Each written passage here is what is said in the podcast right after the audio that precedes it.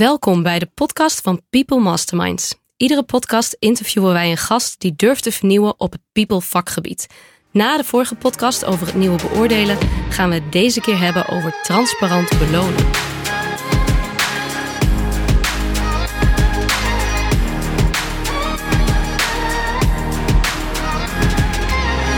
Na de theorie over belonen in de vorige podcast duiken we deze keer de praktijk in met Mark Peter Pijper van Visie.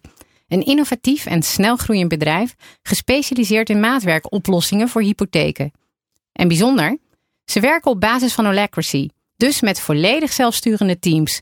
Welkom, Mark Peter. Dankjewel. Voor we de diepte ingaan, eerst even een paar andere zaken. Een van de luisteraars zei onder andere dat onze stemmen zo anders klonken dan in eerdere podcasts. Nou, dat klopt absoluut. Want dat komt omdat we in een mega professionele fancy studio zitten. Met uh, echte microfoons en, uh, en koptelefoons. De eerdere podcast hebben we serieus een keer opgenomen op, uh, op mijn slaapkamer. Alleen vorige keer kregen we natuurlijk Kilian te gast. En wij vonden dat we niet echt tegen hem konden zeggen... nou, gaaf dat je in onze podcast wil, uh, wil verschijnen. En hij wordt opgenomen op mijn slaapkamer. Dus toen besloten we om te switchen naar een echte professionele podcaststudio. Ja, dat is behoorlijk tof voor ons. En we beginnen professionals te lijken. En het goede nieuws is dat we nu in ieder geval, Christel, niet meer jouw badjas over de verwarming hoeven te hangen om het geluid een beetje te dempen. Aan het einde van deze aflevering maken we bekend welke luisteraar ons de beste tips heeft gegeven ter verbetering van onze podcast. En dus het nieuwste boek van Kilian Wawoe thuisgestuurd krijgt. En daarnaast verloten we ook vandaag twee kaarten voor een exclusieve boekpresentatie van Kilian. Met onder andere Ben Tichelaar en Erik Scherder op 27 januari op de VU. Wil je erbij zijn? Blijf dan luisteren, want aan het einde vertellen we hoe jij kans maakt op deze exclusieve kaarten. Nou, in de vorige aflevering met Kilian kwam vooral naar voren dat we moeten stoppen met beoordelingsgesprekken en de vijfpuntschaal. En toe moeten naar frequente intervisie uh, binnen teams. Nou, hij stond ook kort stil bij de link tussen beoordelingsgesprekken en salarisverhogingen. En dat we dat dus echt niet meer uh, moeten doen. En dat hij voorstander is om in principe niet te differentiëren in salarissen.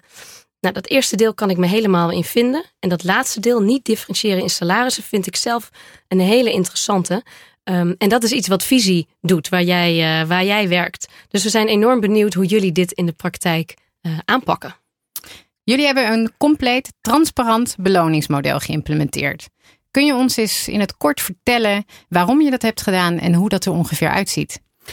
Ja, dat, uh, dat kan ik. Um, misschien is het goed om dan eerst toch nog eens een, een stap terug te doen. En ja. uh, eens, eens, te kijken naar waarom wij bestaan als organisatie. ja, we geven hypotheek, hypotheekadvies. Um, maar we hebben echt een hele duidelijke purpose. we willen de financiële wereld beter en duurzamer maken. En meer op de lange termijn gericht. je zou kunnen zeggen, hè, wat, wat Tony Chocolonely met, met de chocoladeketen heeft gedaan willen wij doen voor de hypotheekketen. dus, dus echt verandering daarin aanbrengen. Um, en veel van die verandering begint wat ons betreft met, met transparantie. Mm -hmm. um, dus zaken echt inzichtelijk maken. En, en daar zijn wij best wel radicaal in. Um, we hebben bijvoorbeeld onze hele organisatiecultuur gewoon op onze, of, of structuur op onze website staan. Ja, zag ik inderdaad. Daar kunnen mensen gewoon doorheen klikken. Ja. Ja, je hebt uh, 50 verschillende rollen of zo, zag ik. Ja, ja, ja. wij werken met uh, Holacracy, dus in, met rollen en niet echt uh, functieomschrijvingen. En, um, ja, en een paar keer per week hebben wij bedrijven op bezoek die, die gewoon komen kijken hoe wij georganiseerd zijn. Die mogen ook gewoon bij onze overleggen komen. Um, gewoon omdat we denken dat zo'n transparante houding uh, ja, bevorderlijk is. Als je dan kijkt naar waarom dan een transparant beloningssysteem. Dat, ja. dat begint eigenlijk met de volgende stap. En dat is Um, wij vinden het heel belangrijk dat onze eigen mensen op de eerste plek staan. Maar dan ook echt op de eerste plek. Dus alles wat wij doen, elke structuur die wij implementeren, Holacracy is daar ook een van, mm -hmm. uh, doen we om ja, mensen in hun kracht te zetten. En ja, dan moet je afvragen van waarom willen mensen nou eigenlijk bij Visie komen werken hè? en niet bij een bank of een andere financiële instelling. Ja. En als voorbeeld misschien mijn eigen verhaal. Ik kwam vier jaar geleden als klant uh, binnenlopen bij Visie. Mm. En uh, ik was toen freelancer en niet echt van plan om nog voor een bedrijf te gaan werken. Maar nadeel aan freelance is wel een beetje dat je niet echt een punt kan maken. Je bent maar zes maanden ergens bezig en dan moet je weer door. Of, of misschien ja, je hoort er net niet helemaal bij. Je hoort er net niet helemaal bij. En ik merkte al snel, zelfs als klant, dat Visie echt een ander bedrijf, bedrijf is. en ik kreeg, uh, kreeg door dat ze met Holacracy aan de slag gingen. Dus ik dacht van ja, nou ja, als dat echt zo is, dan wil ik dat wel eens proberen. Hè? Ja. Bedrijf met een duidelijke purpose, wil impact maken en ze geven heel veel autonomie. Hm. Uh, dus daar ben ik, ben ik aan de slag gegaan. En je merkt gewoon echt bij ons dan als je rondloopt dat, dat mensen heel veel verantwoordelijkheidsgevoel hebben. Echt met het team dingen willen bereiken om, om die hypotheeksector te veranderen. Hoeveel mensen werken er bij Visie?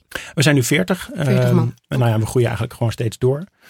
En, um, nou, en om dat te ondersteunen, hè, dat mensen echt impact kunnen maken, dan mag niet eens het salaris in de weg staan. Mm.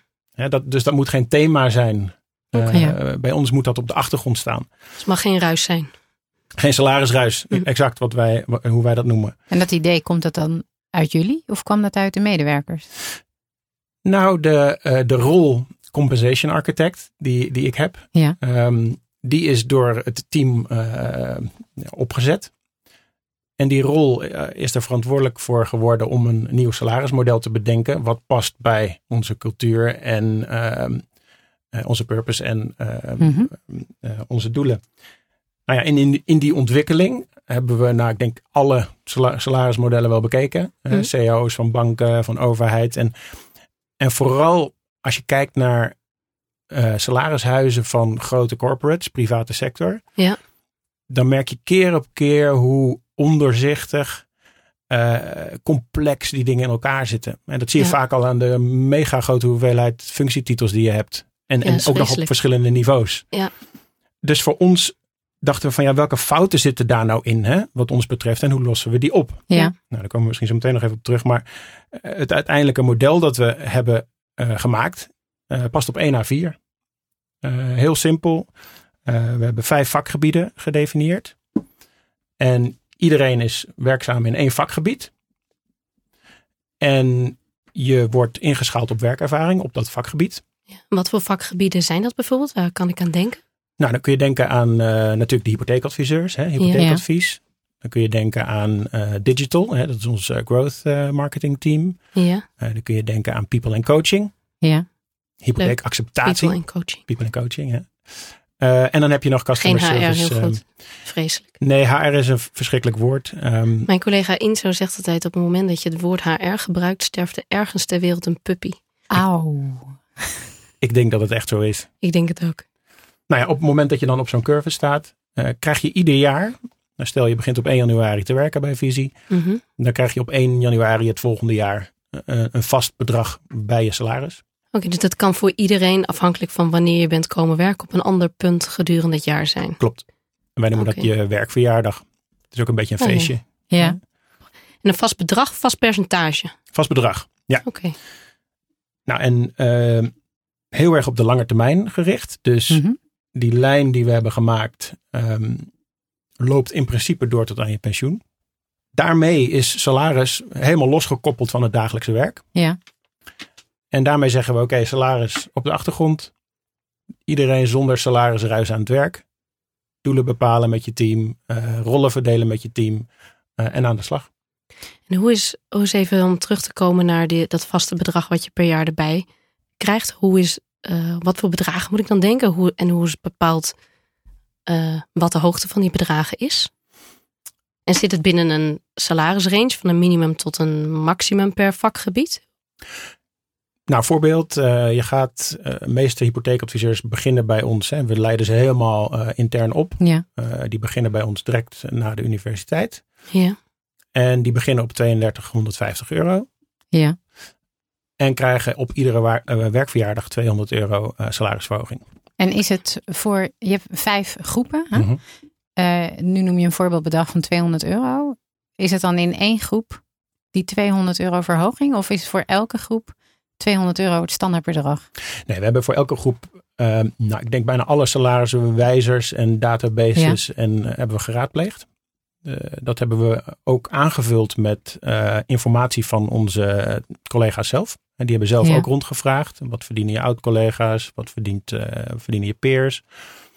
Al die datapunten hebben we in een grafiek gezet. Nou, en dan ontstaat er een lijn eh, met een uitgangspunt van ons uit. We willen belonen rond het topkwartiel van dat vakgebied. Oké. Eh, en dan kun je een lijn trekken. En dat bedrag is voor iedereen hetzelfde bedrag. in hetzelfde vakgebied. In hetzelfde dat- ja, vakgebied, exact. exact. Ja, ja. Alleen waar ik over na zit te denken. Dus stel je gaat ehm nou, hypotheekadviseurs of een, of een ander type rol binnen een vakgebied. Je kunt natuurlijk twee mensen hebben die, op de, die allebei geen werkervaring hebben of allemaal vier jaar werkervaring. Maar de een kan toch sneller groeien dan de ander. Dat, dat verschilt per persoon. Qua ontwikkeling. Ja, dat is heel erg eh, hoe je ontwikkeling bekijkt. Eh, het nadeel van eh, veel beloningsmodellen is dat er eh, targets worden gesteld op bepaalde performance. Mhm.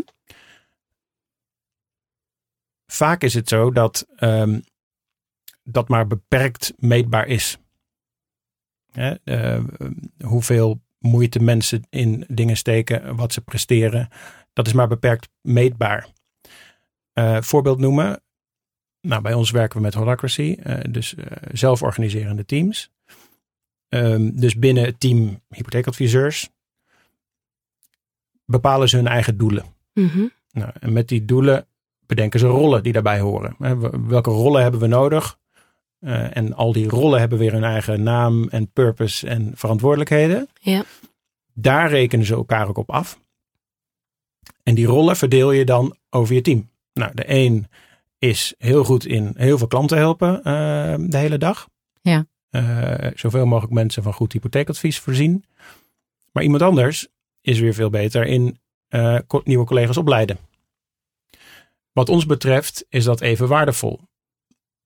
En is er dus moeilijk te zeggen, is vier klanten meer helpen? eh, eh, is dat sneller doorgroeien Mhm. dan drie collega's extra helpen? Ik kan me wel voorstellen dat het ene gedeelte wellicht, de ene kwaliteiten van een persoon wellicht ehm, lastiger te krijgen is op de markt, schaarser is, of wat meer toegevoegde waarde heeft voor het, eh, voor het bedrijf. Nou, dat, dat bepaalt het team zelf. Hè? Dus, dus eh, je, hebt- je hebt die rollen bedacht. Ja, En eh, je verdeelt die rollen over de mensen die je hebt. En dan is het wel zo dat bepaalde personen met meer werkervaring eerder coachende rollen krijgen ja, dan mensen die net vanuit de universiteit als hypotheekadviseur beginnen.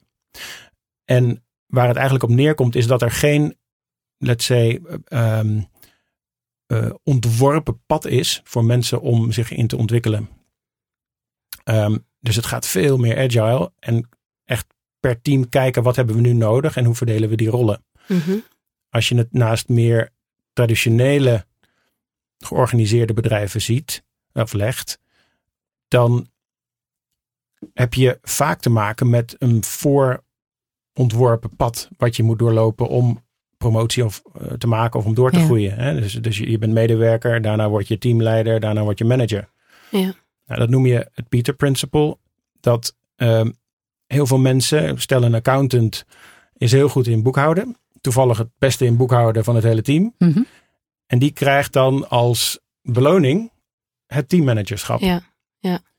Terwijl die persoon daar helemaal niet voor gemaakt hoeft Nee, te zijn. nee, zeker niet. Zeker niet. Nou, dat noem je dan in het Engels, you are promoted until your own level of incompetence. Ja, Ehm, en dat is een onwenselijke situatie, want dan krijg je prikkels. Hè, dus vaak is dat de enige manier om significant meer te verdienen. Ja. Dan krijg je prikkels om een pad te belopen die helemaal niet voor jou gemaakt is. Mhm. Nee. Ik vind Dus- ook absoluut dat, eh nou, Evelien en ik komen allebei uit de, uit de techhoek. Dat een, een, vaak is nog de beleving dat een manager meer moet verdienen dan een specialist. Dat vind ik echt achterhaald. Dus een goede developer, eh, die kreeg vaak echt meer op zijn loonstrookje te zien iedere maand dan soms eh, zijn manager. Mhm. En dat eh, kan ik me alles bij voorstellen. Ja, ik vind Ja. dat zelfs heel normaal. Maar ik heb ook Ja. gemerkt dat sommige managers dat heel erg moeilijk vonden. Ja, zeker. Want het is nog steeds de beleving dat dat inderdaad wat jij ook zegt. Van, nou, als je dan echt stappen wil maken, dan moet je manager worden. Ja. Wat ook niet altijd zorgt voor de beste managers. Nee. Dus eh, En als je dan inzoomt op, het, op, de, op de rol manager, dan bestaat die wat ons betreft ook uit veel te veel verschillende en soms conflicterende eh, verantwoordelijkheden. ja, dat beschreef Kilian Ja, inderdaad precies. vorige keer ook. Dus aan ja. de ene kant moet je mensen coachen, dus een beetje Ja. die zachte kant. Aan de andere kant moet je ook nog oordelen over, krijgt iemand een promotie of niet? Ja, de rechter en de coach. ja. Exact. En, de- en dat los je in Holacracy ook heel goed op door die rol in vieren te knippen. Waar knippen jullie hem in op? Nou, je, de belangrijkste twee dingen waar je hem in opknipt is Ja. een lead link en een rap link. Mhm. Een beetje technisch misschien, maar die lead link die is verantwoordelijk voor het verdelen van de rollen over de mensen. Ja. Op basis van ja, de strategie van, de, van het team. Hè? Dus die stelt ook de prioriteiten. De replink is de vertegenwoordiger van het team uh, naar buiten toe. Wat normaal in één persoon zit. Ja, ja. Uh, en dan heb je nog een rol die de alle overleggen leidt. Dat is de facilitator. Uh, en de secretary, die is verantwoordelijk voor het bijhouden van de meetings. Dat er goede output komt. het plannen van die meetings. En nog een accountability, dat is het ehm, interpreteren van de holacracy regels. Hm. Dus die hele machtspositie die een traditionele manager heeft, wordt verdeeld over, over vier verschillende rollen. Om nog even terug te komen. Dus als, als je in hetzelfde vakgebied zit, krijgt iedereen hetzelfde, hetzelfde bedrag aan salarisverhoging na een jaar. Ik vind dat intrigerend. En deze vraag heb je vast vaker gehad. Hoe ga je dan om als er echt iemand in je team zit die mega verschil maakt? Dus echt de outperformers?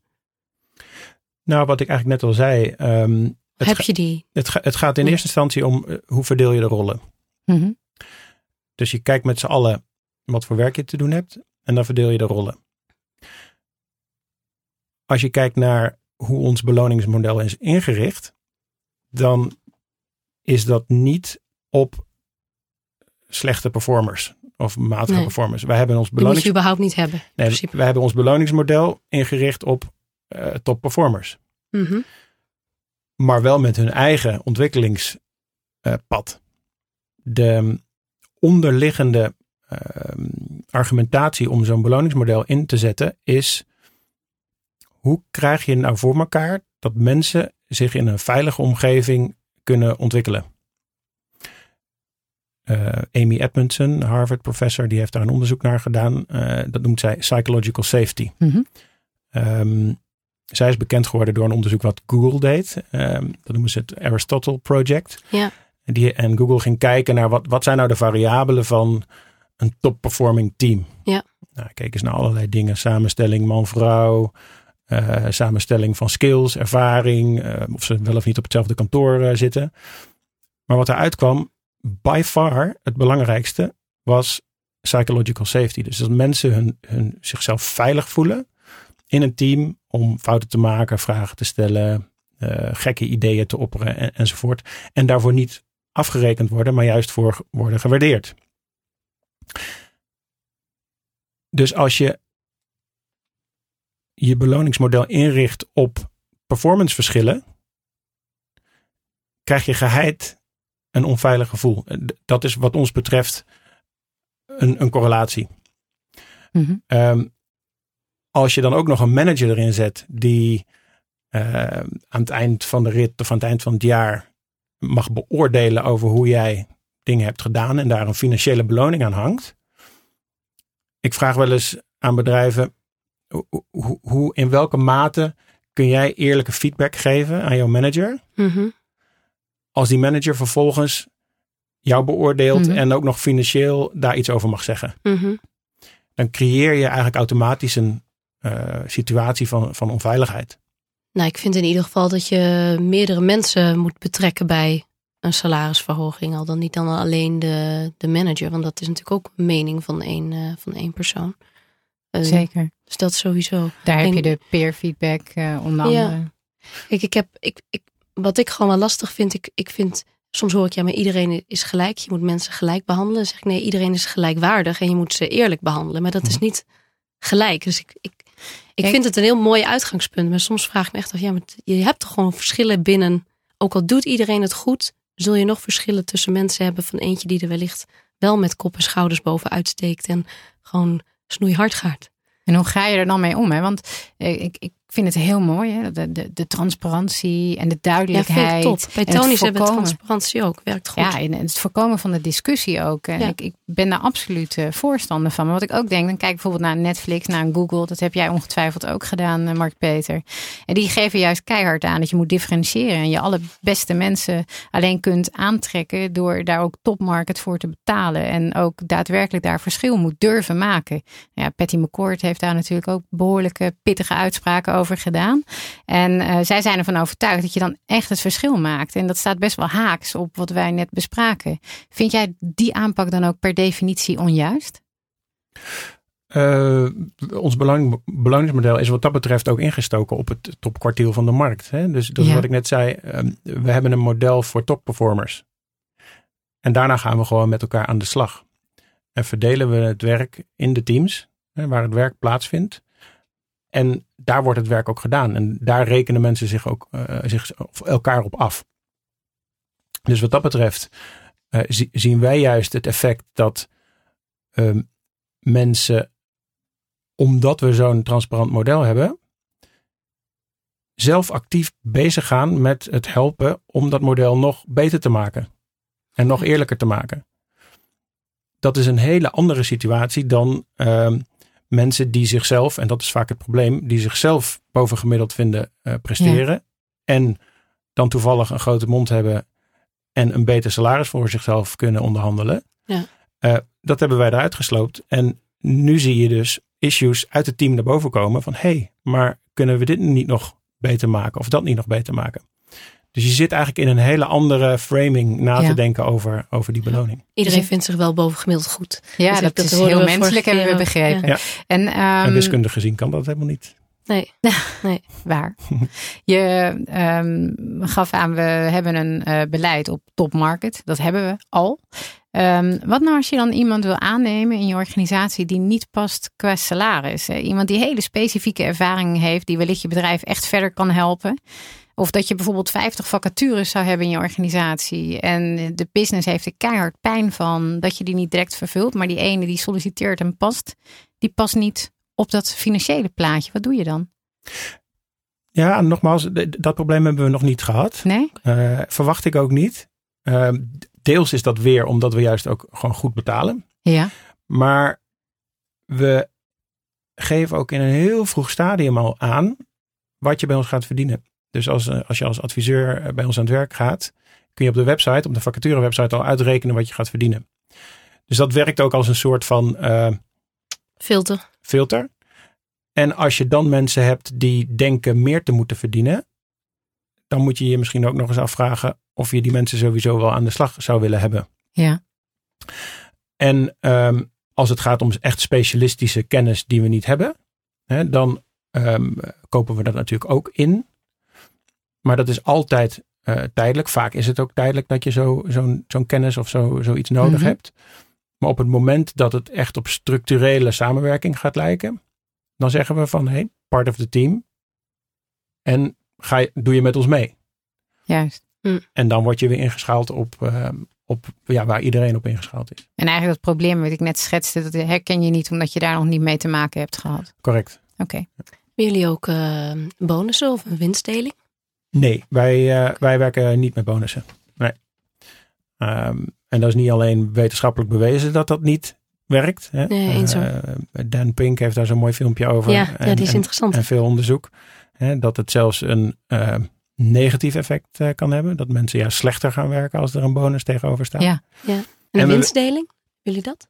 Nou, we werken met een virtual shares programma. Daar kan ik misschien nog even wat over vertellen zo. Ja. Maar je moet natuurlijk ook weten, we, we werken in de financiële sector. En iedereen weet ook dat, dat bonusculturen ja, mede geleid hebben tot, tot, tot, tot crisis. Ja, dat is geen geheim meer. Dat is, dat is geen geheim meer. Maar wat ook erg belangrijk is, is dat we intern ook gewoon het idee hebben gekregen dat, en dat is het leuke ook als je zo'n transparante uh, uh, houding hebt, dat er uit het team gewoon uh, issues kwamen met de bonus. Ze zeggen, met die bonus gaan wij niet harder of beter werken. Mm -hmm. Dus, oh, ze wilde het zelf eigenlijk niet. Nou, die teambonus hebben we eruit gesloopt in de zin dat het uh, gerelateerd was aan een performance. Want van het hele bedrijf of van een individu? Van het, van het team. Dus het was team. Een, een teambonus. Ja. We zijn nu bezig om te kijken van hoe kunnen we dat nou uh, goed oplossen. Hè? Zonder het te koppelen aan, aan iets. Ja, want toen je het uitgesloopt hebt, heb je het dan bij het vaste salaris opgeteld of dat niet? Nou, dat is in de, volgens mij is dat bij Tony's ook hetzelfde dertiende maand uh, um, toelage. Maar dat, daar zit wel een, uh, een winstding in, geloof ik. Hè? Ja, we hebben een ja. winstdeling. Ja, ja, precies. Ter hoogte van de dertiende maand. Maar als we een bepaald resultaat behaald hebben, ja. Ja. dan uh, krijgt iedereen een extraatje. Ja, precies. Ik heb ergens gelezen dat jullie hebben een moment gekozen waarbij je ervoor koos om letterlijk de salarissen inzichtelijk te maken, te projecteren op de muur of Oh, wat was dat voor moment? Dat was bij ons in, in, in de keuken, zeg maar in de, in de Ja. kantine. En ehm, dat was nadat we de rol Compensation Architect hadden opgezet. Ja, En, en, en toen dachten we van ja, goed, als we, als we echt een model willen hebben dat gedragen wordt door iedereen, dan is stap 1 toch transparantie. Nou, dat hebben we in, in, in, in die setting gedaan.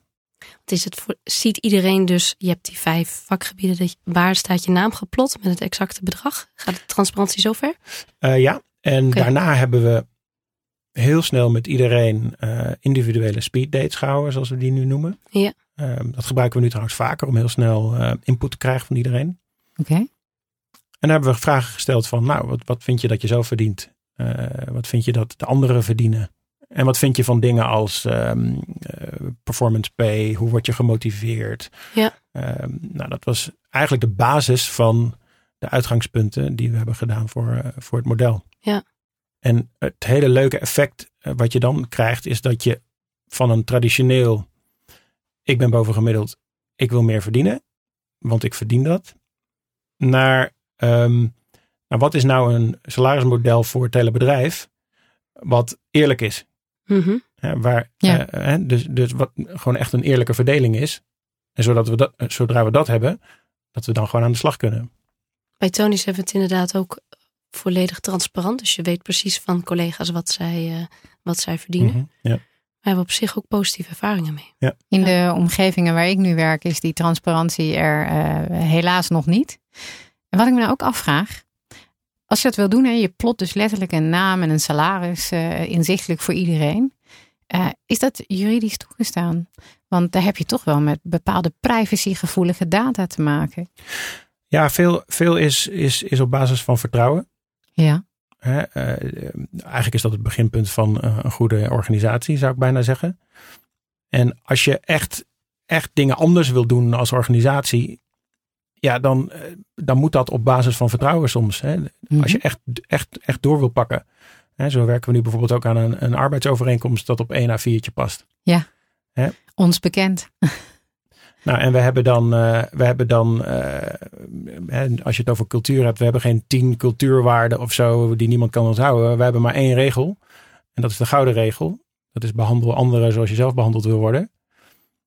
En dat is het startpunt van alles wat we doen. Hm.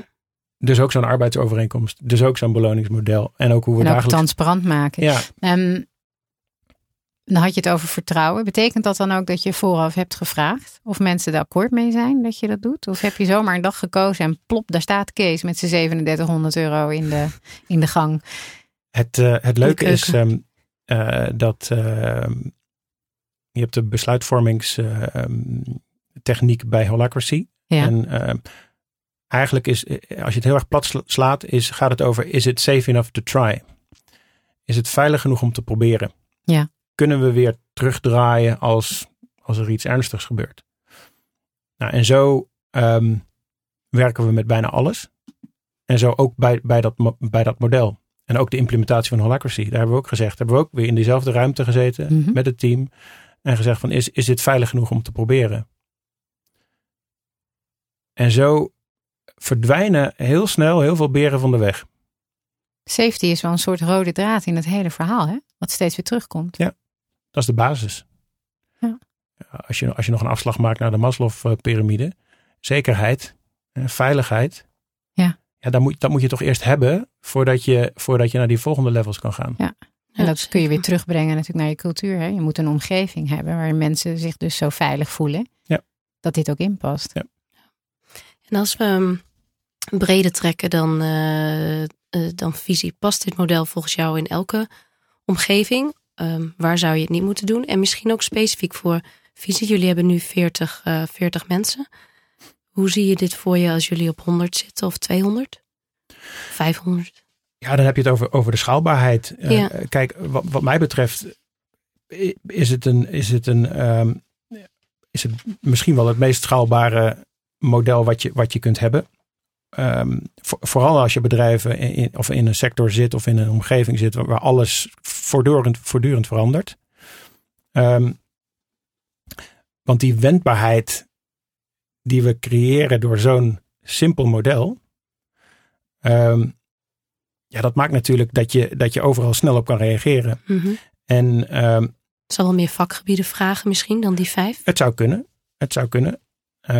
Maar elke wijziging die je maakt geldt voor iedereen. Hm. Dus je bent af van allerlei individuele gevallen. En ook hele eh, lange tijdrovende HR-processen. Hè? Dus die beoordelingscycli. Ja. Daar, ben je, daar ben je gewoon van af. Want die beoordeling, of, of in ieder geval prestatie-issues, los je in je team op. Ja. Iedere dag. Hè? Daar waar het werk plaatsvindt. Hè? Eh, daar moet je ook direct feedback geven. En Ja. niet, niet wachten tot het eind van het jaar. Nee.